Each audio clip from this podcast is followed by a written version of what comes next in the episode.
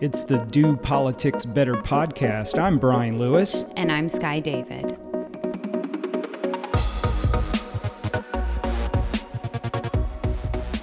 This week has been so chaotic that when I was thinking about what we would record for the podcast, I thought the state of the state was last week.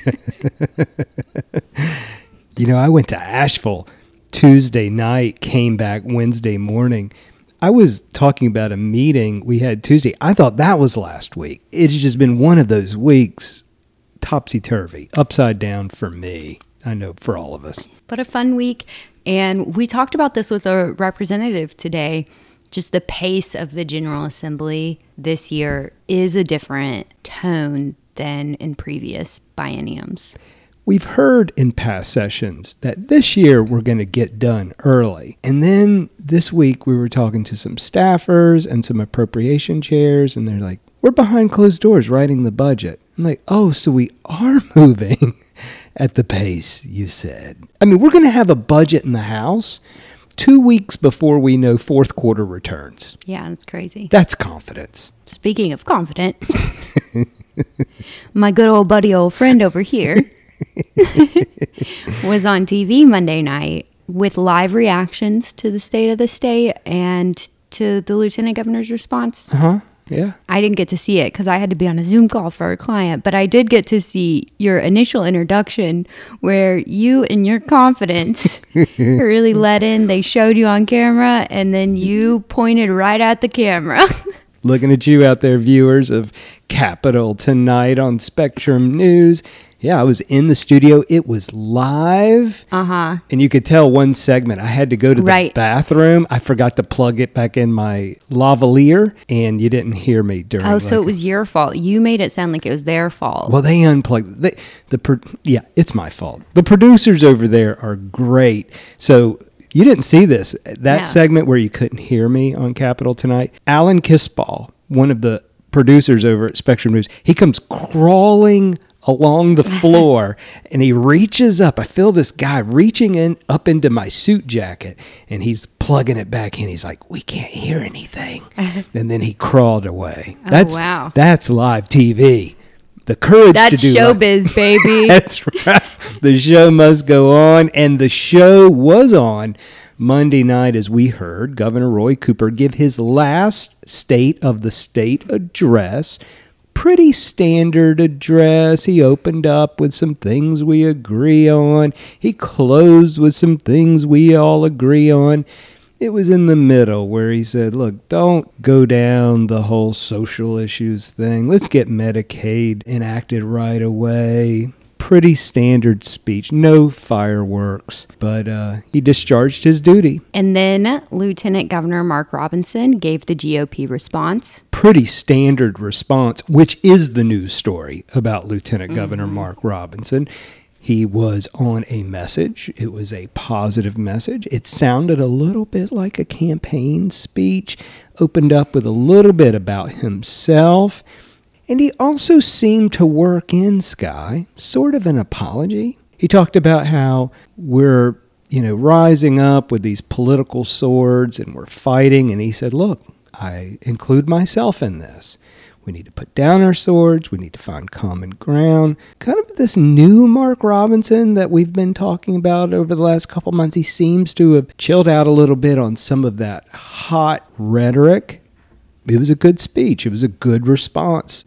Little rumor going around has not been confirmed. A lot of folks have credited some of the messaging we saw from the lieutenant governor to Lauren Horsch, who works for Senator Phil Berger. She's the communications director over there, but did a splendid job. I was also told this Mark Robinson did not read the speech on hmm. Monday that he doesn't read speeches and they had to do a lot of takes. I heard this from another source. They had to do a lot of takes.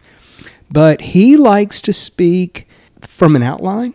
Mm-hmm. And, you know, it really explains his style because he is not Totally. stilted at all. The guy is, a, he can barn burn a, a speech. And he, he did well Monday. Uh, both sides did well. I mean, I think both the lieutenant governor and the governor can feel proud about their speech. Moving on, last week we talked about the Medicaid expansion deal that happened on Thursday morning and what the actual details of that deal were that was revealed on Tuesday in the Senate committees as it worked its way through the committee process. And that bill is on its way through the legislature. Yeah, we're expecting it to make it to the governor's desk by the end of next week. Is that the plan? Yep. We know the governor is not pleased with it being tied to the budget, but that's just how the game's going to be played this session. So, like we said at the top, the House is writing their budget, and on Wednesday, we heard that the spending cap between the chambers had been reached. And that was really interesting because we were saying last week, you know, we haven't heard how much we're going to spend, increase spending, and usually that comes before a chamber is writing their budget, but they're writing their budget now, so I would assume that area chairs have their numbers as well. We're looking at a 6.5% increase in spending. So we're looking at a budget that's knocking on the door of $30 billion, $29.7 billion. Little context. When I first came into the General Assembly 20 years ago, Yeah, we know. 15 billion I think is what we were spending. Hmm. Doubled. A lot more people here now. In year 2, they see a 3 and 3 quarter percent increase. So it will take it over the 30 billion dollar mark. We'll be at 30.8 billion dollars. House working on their budget. We feel like that budget's going to be done first week in April. and then the Senate said They'll be mid-May. done May, yeah. Yeah, mid-May. And we still have not seen a governor's budget, as you just noted. Yeah, that usually drops the day after he gives his state of the state address, kind of a preview of what he wants, and then a budget comes online, or at least that's how I remember it. But you know, we're a few days after this speech and still no budget. By the way, we're recording on Thursday afternoon, so who knows? It could be dropping on Friday. Uh, but That'd we be a weird day to drop a budget. yeah, that's it, right. A little weekend reading. There were some other bills that made their way through the legislature this week. I just want to highlight a couple of things. One is that the Speaker's rioting bill passed the Senate this morning, and one Democrat, Senator Mary Wills Bode, did vote for that. Over on the House side, there was a group of Democrats that voted for that bill. And so that is on its way to the governor's desk one day after the hotel safety bill was sent to the governor. So now there are two previously vetoed bills sitting on Governor Cooper's desk pretty early in the session. Yeah. To the speaker's rioting bill, I want to mention this to you because it shocked me in committee Wednesday morning in Senate rules. That bill was heard, the rioting bill, and an activist got up in committee and he said that, and it, it was in no uncertain terms, that they organized across the state and they would be organizing against Democrats who voted for this bill or were primary sponsors of the bill. And it was pretty directly a threat to Representative Willingham, who was mm-hmm. in the room at the time. I find that to be in poor taste when a group does that. Usually doesn't persuade anybody to go, oh my goodness, they might beat me. I think I should vote no or take my name off the bill. That's usually not how legislators work. In fact, that's not how legislators work. A couple other bills I just wanted to highlight. One that we had talked about with Representative Moss when he was on the podcast. There is a bill that would impose tougher penalties for those who damage substations. Um, again, that's from the Moore County attack in December. Yeah, there was a compromise reached on the Wake County Commission bill that was sponsored by Representative Erin Paré. Representative Paré wants to have Wake County Commission elections where they are in their districts, you run in your districts, and you only vote for the candidates in your district. Right now, Wake County residents vote for all candidates in all districts. So you will only vote in your district under this bill. And then there'll be two at large votes. You get to vote for that. Now, her initial bill had partisanship taken out of the equation. So mm. you don't run as Republicans or Democrats. That comes off and you still run partisan, but it was a compromise that she reached. She announced the compromise. And I think this was a solid move by Representative Pare and a great compromise on both sides. Also, as a follow up to last week, we talked a little bit about the Convention of States. And I just want to say that I said Convention of States and you said Committee of States multiple times. Yeah, we got a note on Twitter and they were very kind in the way they did say, look, you got the name wrong. So I am sorry. It is Convention of States. And they had a bill pass the House yesterday, and it has passed the House in the past. It seems to get a hang up in the Senate. It's actually two bills. One bill passed, and that one was to focus only on term limits, and that passed. And by a lesser amount, another one that would be just considering fiscal restraints and power limitations in DC. So, two separate Convention of States bills. And then we had some court news this week, Sky. This afternoon, actually, this broke that the Supreme Court denied Governor Cooper and Attorney General Josh Stein's amicus briefs in the redistricting case. So, on what ground, Sky, did the North Carolina Supreme Court deny their amicus briefs? So, because this case is so rare that they're rehearing a case, the court decided they are only going to rehear arguments from the actual parties in the case. And that's why the Supreme Court is denying Governor Cooper and Attorney General Josh Stein's briefs in that case. I see. So, we had some staffing news this week in NC Poll. Yes, former Representative Brian Turner is joining Audubon as their policy director. Yeah, he is. Yeah. By the way, we represent Audubon, North Carolina, and it is so great to be able to continue our work with Representative Turner. I guess he's just Brian now. Looking forward to working with him. This was a great hire for Audubon, North Carolina. You heard. I guess it's not really, I don't know what you would call this sort of rumor. It's not unsubstantiated, it's not substantiated. It's news, I think. Okay, All right. proceed. Agriculture Commissioner Steve Troxler was in the General Assembly this week. He was talking about his budget priorities. And I walked with him and his staff from the LOB to the LB. And I said, Commissioner Troxler, there is some rumors out there that maybe folks are asking you to run for governor. Is that true? Now, someone on his staff said, Yeah, you know, Do Politics Better podcast. We listen to the Do Politics Better podcast. So that was nice. And he stopped and he said, Well, that is true. In fact, I am thinking it over with my wife. We're talking about it, and it's a possibility. I said, Commissioner Troxler, would you mind if I mentioned this on podcast? He said, I don't mind at all. He said, Come by sometime. We need to talk. So hopefully we'll get Commissioner Troxler on the podcast, but you know, it's being talked about. We have been trying to get Representative Goodwin on the podcast for a while, and we knew that he would have some really interesting stories, and he did not disappoint. So this week we got to sit down with him and learn about his really interesting life. The Do Politics Better podcast is supported by the North Carolina Travel Industry Association. Founded in 1955, NCTIA has a distinguished history of partnering with the North Carolina General Assembly to strengthen and preserve tourism in North Carolina. Visit nctia.travel for more information on how you can support your local tourism destination and the thousands of North Carolina jobs it creates. Representative Ed Goodwin, welcome to the podcast. Thank you. Tell us about your district. Where is your district? Why do you think your district is special? The reason it's special is my wife would tell you because that's where I'm from, but uh, that's, that's not the right answer. Northeastern North Carolina, those six counties Washington, Tyrrell, Chowan, Perquimans, Currituck, and Dare. Growing up, that was my playground. I had friends or relatives in all those counties. Farming and fishing was what everybody did and what we loved to do.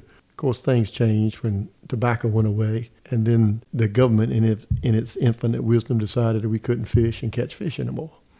So that hurt us some too. But the people are resilient, uh, hardworking people, good salt of the earth people. You ride through my district, you don't ride far where you don't see two or three churches in every one of those counties. That's just the way it is. It was a good good place to grow up in.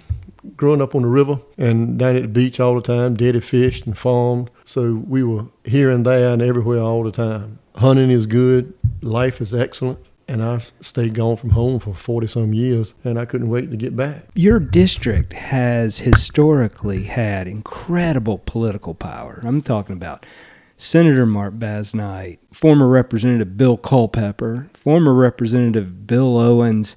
Uh, have you always followed politics? Uh, Is it something you've, you've watched the General Assembly in action? And is that part of who you've been? I do not really know. I mean, everybody, anybody says they don't watch politics or not involved in it's telling a lie. Yeah. Because they're always cognizant of what's going on, be it the President of the United States or the governor of the state. For me, in uh, 1963, Benjamin Warner Evans, back in the day when each county had one state representative, and Mr. Evans and his family owned a huge farm, which used to be a plantation. And my daddy was the overseer of that. I knew Mr. Evans and saw him all the time, and I'm a little old teeny squirt. The General Assembly building had just been finished, and we came up here on a school bus with those little inch and a half padded seats with a board underneath them. Uh, we rode all the way up here at 30 miles an hour, and we went through the General Assembly, and I saw all that. And uh, Mr. Evans, who I knew very well, he carried me all around everywhere. And then uh, after we came home, you know, a lot of us youngins at that age, we were awed by government and the big buildings and everything. And uh, Terry Sanford was uh, governor, and Mr. Evans brought him down there, and we were sitting in this great big auditorium at school, and I was about four people sitting in, and that entourage come off the stage and started walking.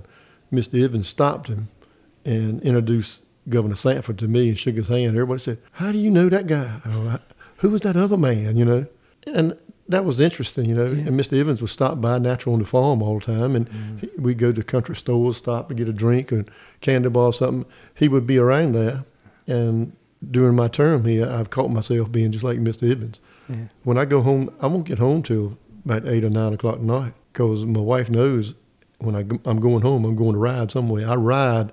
If when we're not in session, I ride every day, all day. Really? Six, six kindness. How do I, how do you get around and the people not see you?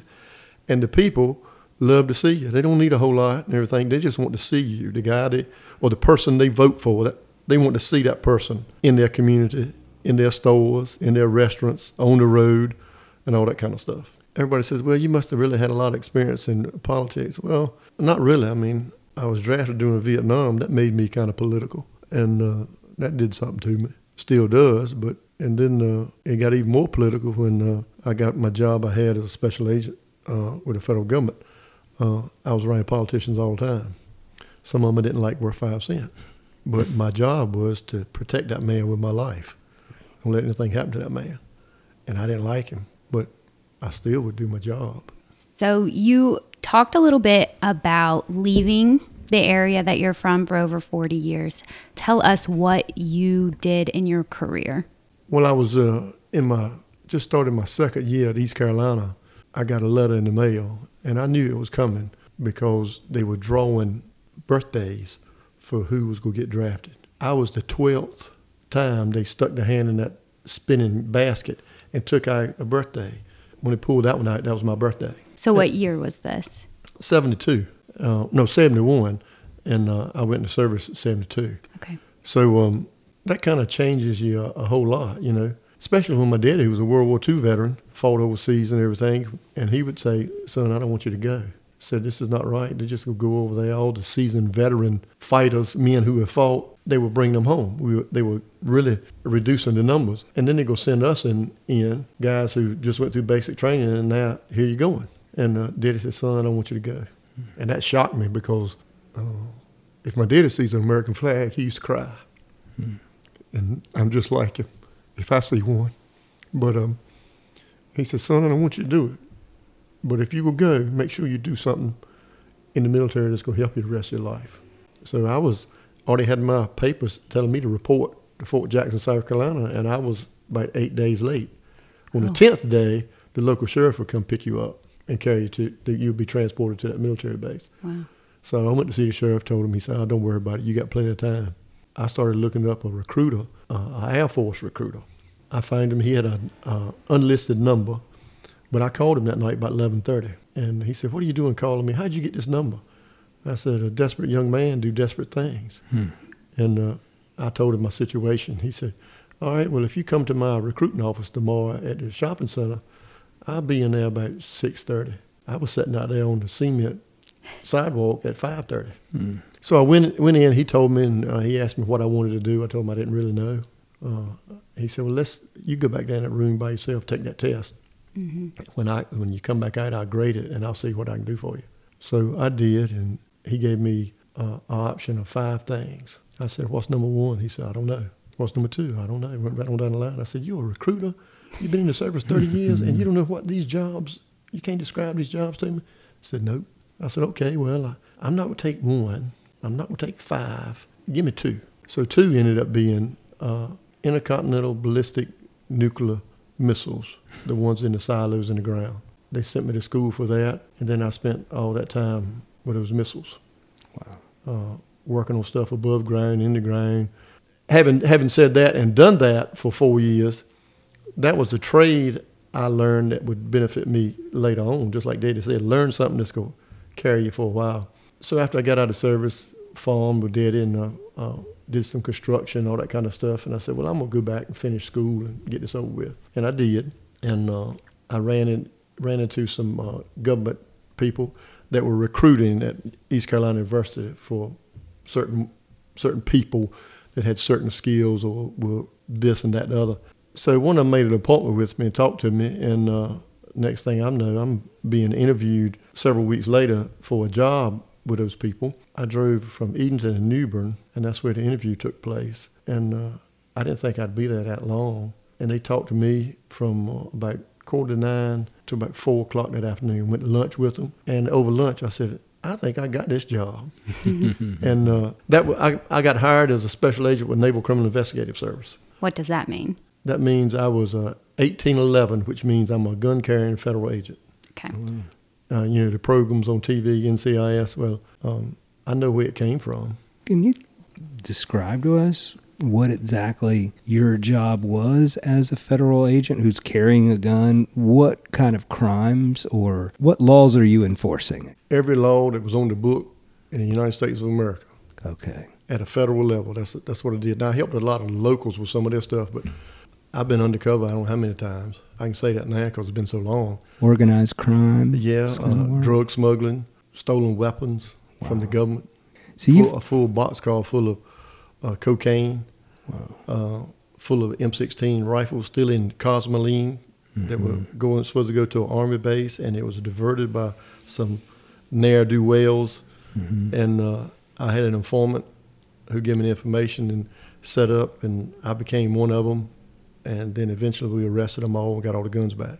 To a, a boy growing up, Mhm. and I played in the woods and had guns and knives and boats and fishing stuff all the time.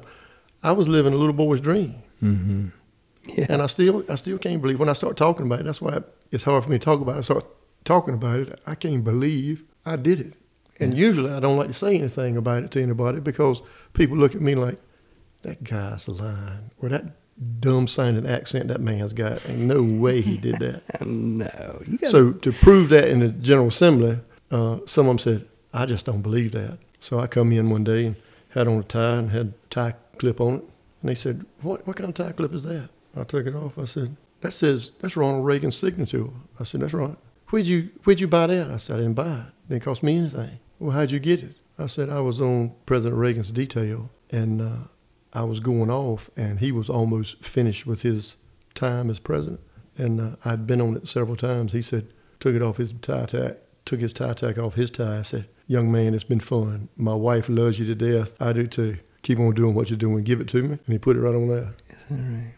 So a bodyguard that's uh, in that role that's different than being a Secret Service agent, or No, that's what it was. you were a Secret Service. No, it wasn't a Secret Service agent. The Secret Service would ask for some help sometimes I on certain see. things. What year did you retire?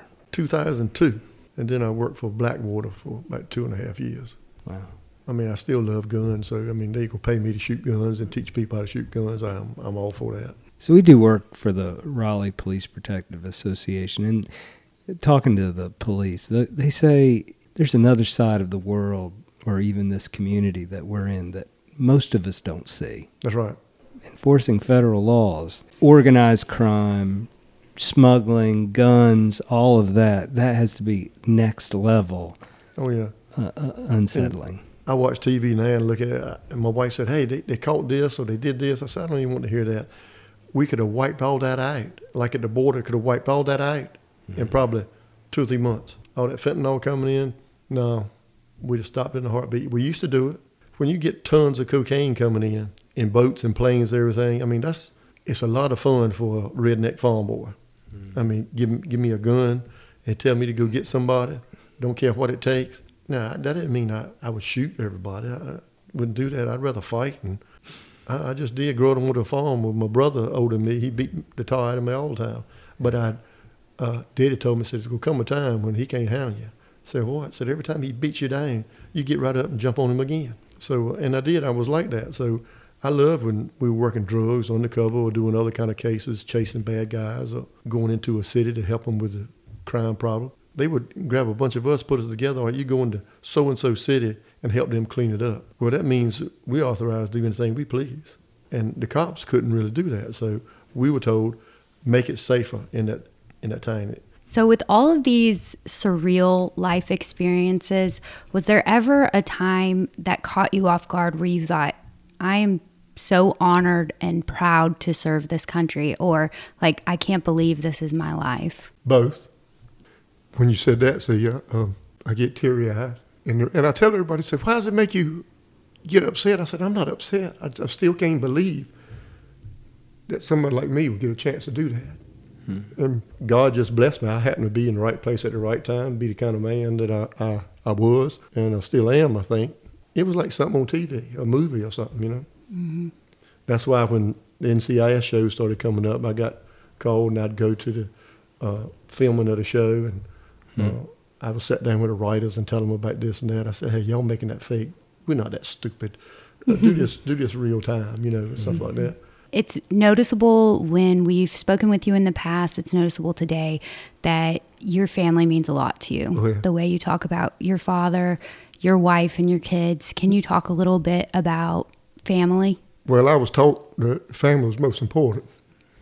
My my daddy started that. Uh, daddy said, "Let me tell you boys something. My brother and I were mean as meanest little devils, uh, and we fight each other all the time. We had horses, bicycles, we had guns, lived on a great big farm. Uh, we go fishing, swimming all the time in the rivers and the creeks and stuff." Uh, Daddy said, "There's several things you can do. I'll let you do, but some things you can't. You don't disrespect your mama." He said, "I can have some more young'uns." but I can't find another woman like that. Hmm. So it came from him. He said, Be a better man than I am. So I'm still trying. You want us to get you some tissue? No, I'm fine. Okay. It makes me feel good, really. Good. And, and sometimes I find out that, you know, answering some questions like that or talking, it'll pump me up from here to the time I get home. Well, I'll stop and get me a Mountain Dew and a bag of peanuts. Imagine your faith helped get you through. oh, yeah, I had several guys work with. We'd go out on a raid and we had to do something terrible. We say something terrible. You talking about you had to take a life? Yeah, or somebody else did, you know, or something. But any, or you hurt somebody, you know. Yeah. Um, that would- that would get to you sometimes, but you had to be able to get it off. Yeah. Several times, I've been I was going home or something, and I put off side of the road because I couldn't see where to go.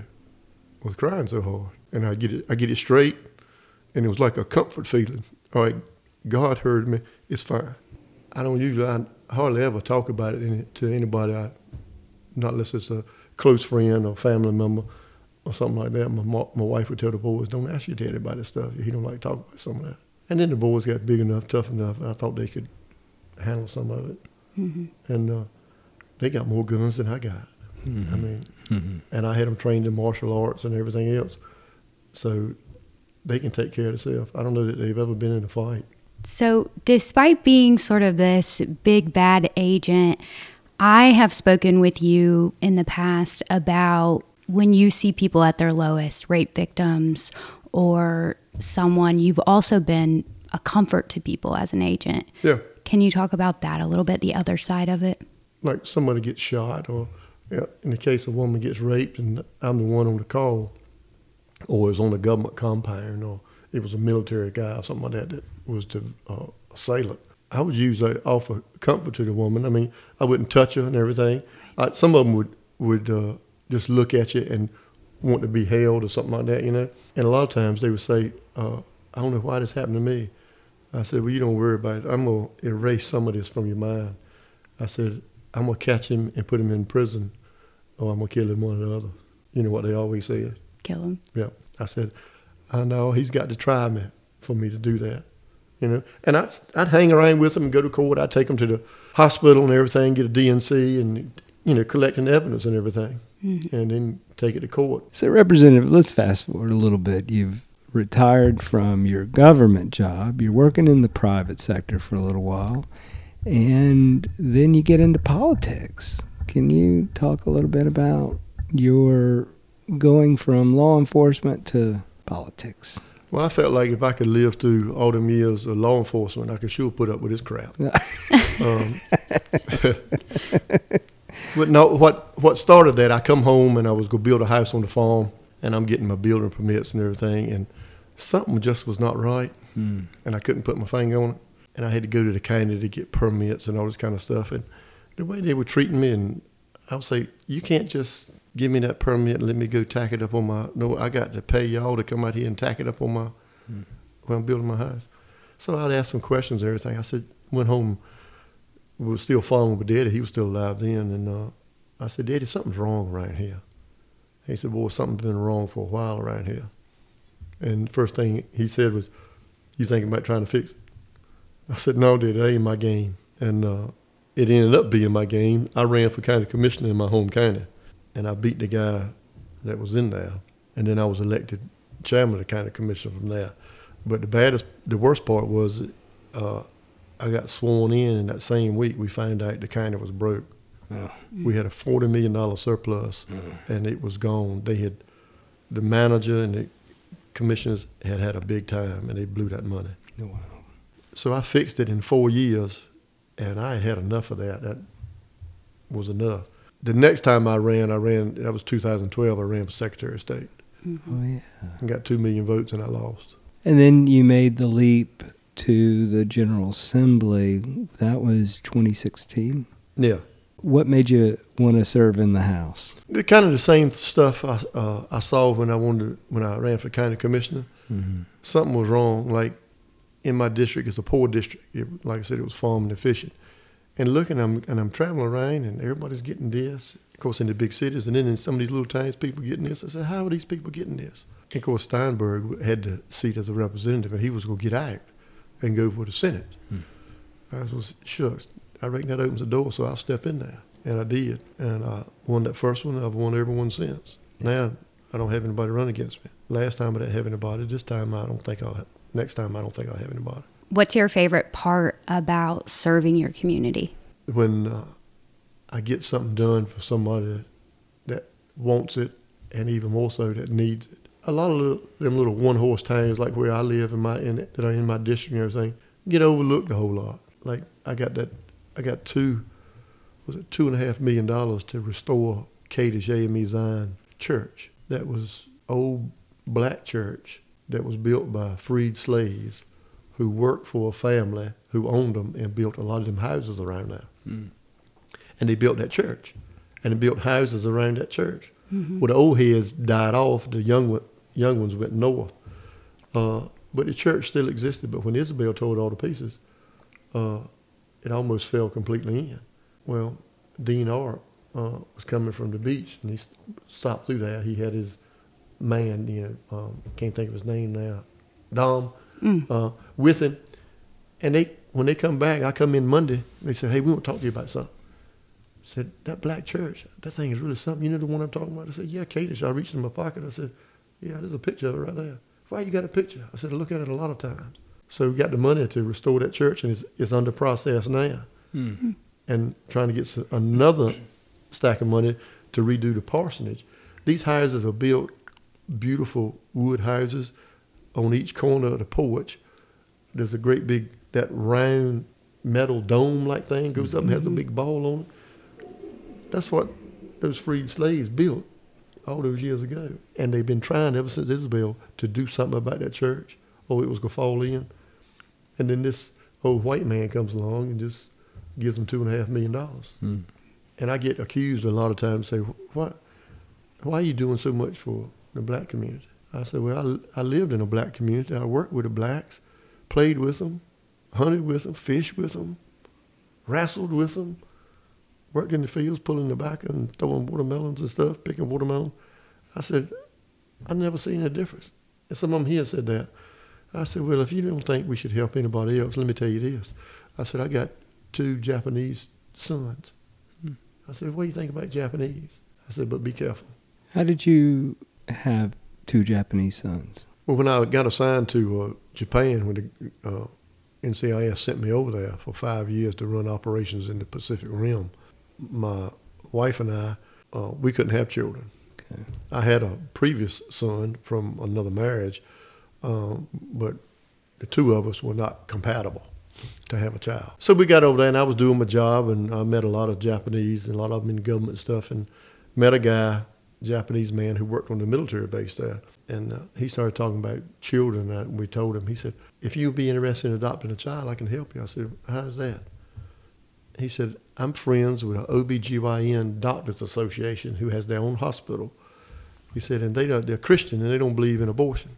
So they try to find adoptive parents for these young women who have a child. And over there, it's really bad news. It's taboo to, to do some of that stuff like that. So he said, I think y'all would make good parents. Why don't you sign up here and everything? So I signed a thing, gave it to him. And several months later, he called. I got a little boy that's just been born. You want to be his daddy? And well, I didn't answer the phone. My wife did, and she went to crying. I thought somebody back home had died. And uh, I got on there and said, sure. Well, well, I'll be glad to be his daddy. And then he said, what's his name? I said, what's his name? so my wife and I, just that quick, come up with a name.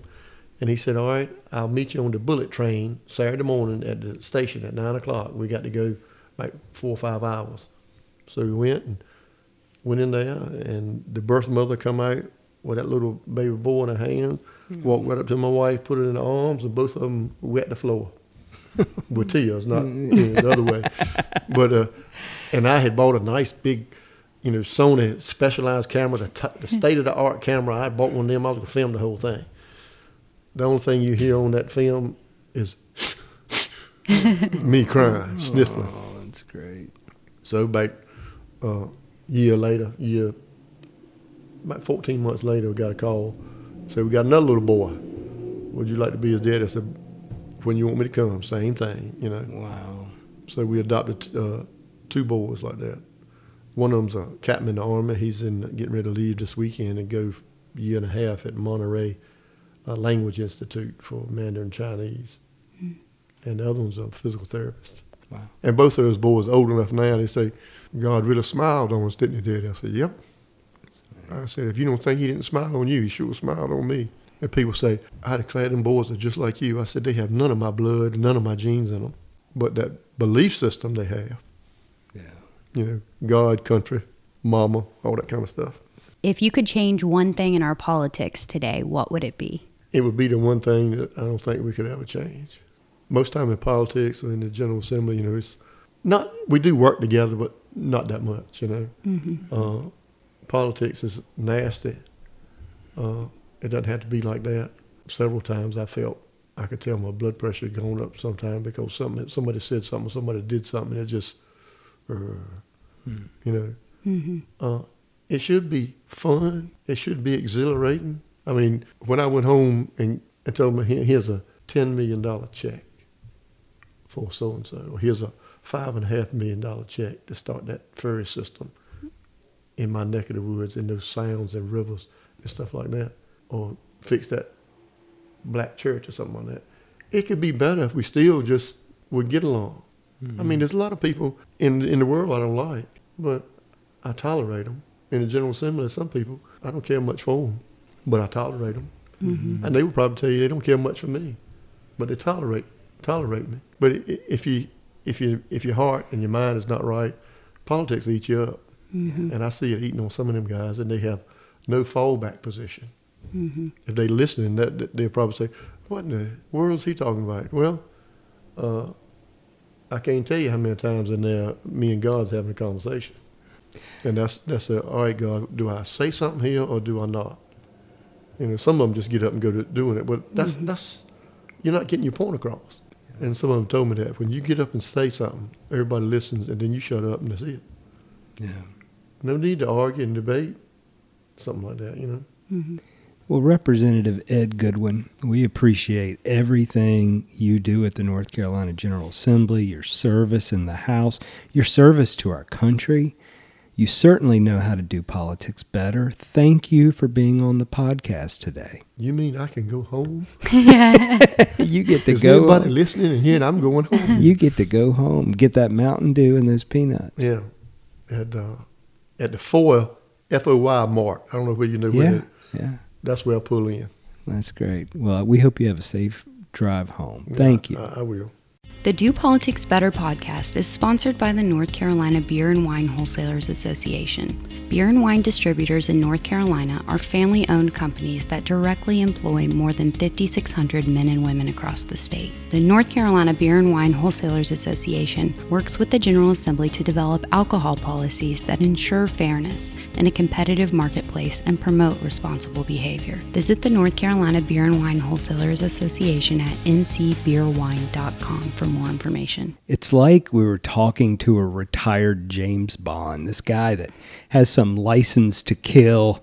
You know, he's out there on the front lines of enforcing federal laws. What a great time we had with Representative Goodwin. Thank you, Representative Goodwin. And thank you to Richard Blackwelder, his legislative assistant, for helping facilitate this podcast recording. Tweet of the week. The tweet of the week is sponsored by the North Carolina Pork Council, representing hog farmers around the state working hard to do agriculture better. Today, hog farms are reducing their carbon footprint by covering lagoons, reducing emissions, and generating renewable natural gas. To learn more, visit ncpork.org. This week's tweet of the week is from Dawn Vaughan. She's at Dawn B. Vaughan, and it says, Lie upon the table is a weird phrase. I think we can all agree. and I just want to note, I had also considered using Joel Gillison's tweet, which is at Joel, Joel Gillison, and it says the last thing you see before your amendment gets tabled, and it is a picture of Senator Ralph Hise with lasers in his eyes. And so both of these are about amendments being tabled, and the motion for that is the motion to lie upon the table. Yeah. Which means we're not hearing your amendment. And you can't bring that idea back up for the rest of the session. And by the way, Joel is the policy aide for Senate Majority Leader Paul Newton. So, in addition to killing the amendment by having it lie on the table, you can't bring it back up. There's also another reason why you would do that. Because someone would say, well, why don't you just vote it down? If you don't like it, vote it down. Then that sort of thing can be used in campaigns to vote. You know, they voted no on X, Y, or Z. Yeah. It's a way of just erasing your amendment. And the Senate uses it a lot more than the House. The Yeah. House will either rule an amendment or a proposed amendment out of order, or we'll just simply vote it down. We got back into our Do Politics Better dinners this past week. That was so much fun. It was. It's been a while.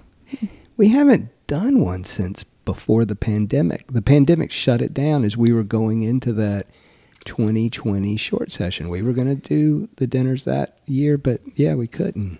This is where we invite a Republican from one chamber, a Democrat from another chamber. We invite a non new frame lobbyist. We invite a staffer from the General Assembly. We try to get someone from the executive branch or judicial branch. Those fell through this week. That was unfortunate. Uh, and then, of course, it was me and you and Christy Jones works here at New Frame. Your food was so good. The conversation was excellent. Now, we don't report what the conversations are about because we want people to feel like they can talk and be honest. And it was really a lot of fun. Now, we got someone on Twitter, and this brought up a good point for us, made us think that maybe we should add one, One other person. listener. One listener. So someone tweeted at you and said, you know, they listened to the podcast and they were interested in coming. And I texted you and said, that made me think maybe we should have one listener, aka normal person, mm-hmm. who isn't, you know, heavily involved in politics or at the General Assembly every day. And you said you thought the same thing. I think it would be good. Yeah. By the way, we're not going to tell you who was really at the dinner. If the legislators who are our guests want to talk about it, that's up to them. Unless they bring it up, we're not bringing it up. If you are listening to the podcast, whether you're a listener, a legislator, a staffer, a lobbyist, and you would like to participate in these dinners, Let I- us know. Let us know. So when we did this originally, it turned into a situation where we had like a running list of people who wanted to come and then we would match them with somebody. It may turn into that again. This is what happened. I told Brian he was in charge of the guest list. I'm in charge of the food. I make the food. That's my problem. The guest list, that's your problem. Yeah. I'm not going to say that my problem is bigger than your problem. I'm going to say that getting seven, eight people to all agree to come over to the office on a day at a time is not an easy task because the people we're talking about are very busy people. Legislators have places to go, lobbyists have things to do. Yeah, if you're interested, and we don't, we want to match you up with someone, legislators, by the way, that maybe you don't know that well. We don't want to team you up with your friend, legislative friend. So we can help. Like, hey, would you be willing to do it with this person or that person? But if you have someone like you want to get to know, we usually spend like two to three hours together eating and talking and enjoying each other's company. Mm-hmm. Now we do get this question: Well, how do you do this? How do you, you know, get around the compliance of the lobbying law? The legislators and staff they pay for their meals, so we we have a, you know, we kind of give them what the meal cost and they pay us back. So that's how we comply with that. By the way, the other thing we don't do at these meals is we don't lobby them. That's right. Yeah, you can't bring your like if you're thinking I'm a lobbyist, I'd like to come to this because I want to talk to so and so about this. No, no, no, no, no. You can't do that. No lobbying on your bills. This is a safe space to just have conversations, and we don't really have an agenda. It's just kind of things are organic, you know, and it's fun. It was nice to get back into it. So we're going to do that every other Wednesday. And the alternating Wednesdays, we'll be playing kickball. So every Wednesday night, we'll be doing something. I'm so glad we're doing that. Yeah. Thank you for the meal, by the way. Delicious. Of course. All right, Scott, we got to bring up a funny. I don't know if it was funny or not. Mm, so it wasn't. I'm doing Capital Tonight, Monday night, Yeah. State of the State, which meant you had to cover the meeting for a client Yeah. on a Zoom call. They're having a lobby day coming up, and you uh, you covered the call, and you got a message from one of the participants. So people were putting, you know, everybody's been on Zooms for years, and people were putting questions in the chat. So just kind of reading the questions as they came up and responding to them. So I'm reading, reading, and then I see one that comes up. And do you want me to read the whole thing? Yeah, let's call her Agnes. Okay. She says, Sweet Sky, great way to start it. Are you aware how much vocal fry you use in your voice? So difficult to listen to you.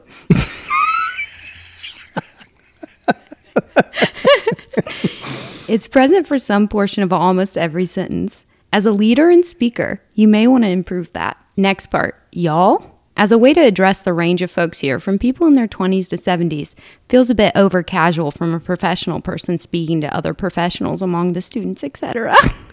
Oh, Agnes. Stuff. I read it and then it really threw me off. Yeah. You use y'all a lot. Is y'all something you use in Southern Illinois? yeah. Okay. I thought it was a Southern thing. It's also very like just inclusive. I use folks a lot too. I use folks a lot too. It just feels easier and uh, I don't think y'all is unprofessional I don't either. I like it. Yeah. But Agnes took you to the cleaners there. Yeah. I got owned. Oh. so I guess I have vocal fry. What does vocal fry mean? I'm not really I thought vocal fry was just when you like overused your voice or something. All right, we're going to look up vocal fry here. I bet you didn't get a single person critiquing you, did you? No. Hmm. No, I, Happy International Women's Day. So Agnes is saying you have vocal fry. Here it is. It is the lowest tone of your voice, characterized by its deep, creaky, breathy sound. oh, When you that could be true. she finds you hard to listen to because of the tones. I guess so. Apparently, what you need to work on in this other article in Johns Hopkins Medicine, Okay. uh, you need to be pushing more breath through your vocal cords. That's a lot to think about. Mm-hmm. But did you find yourself when you get this note from Agnes and you're speaking? Did you find yourself like trying to alternate your speaking? Did you drop y'all? I don't know. I then I was like overthinking everything I was saying, you know? That's rough. It was not great, that's for sure. Okay, I'm so sorry. You know, not everyone can be you. No, I'm sure I irritate someone's ears. I like your voice. You have a very pleasant voice. You don't have to try to make up for it. All right.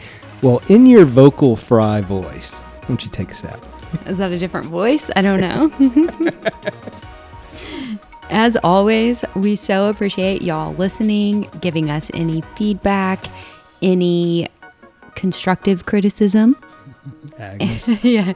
We will talk to y'all next week, but until then, please remember to do politics better.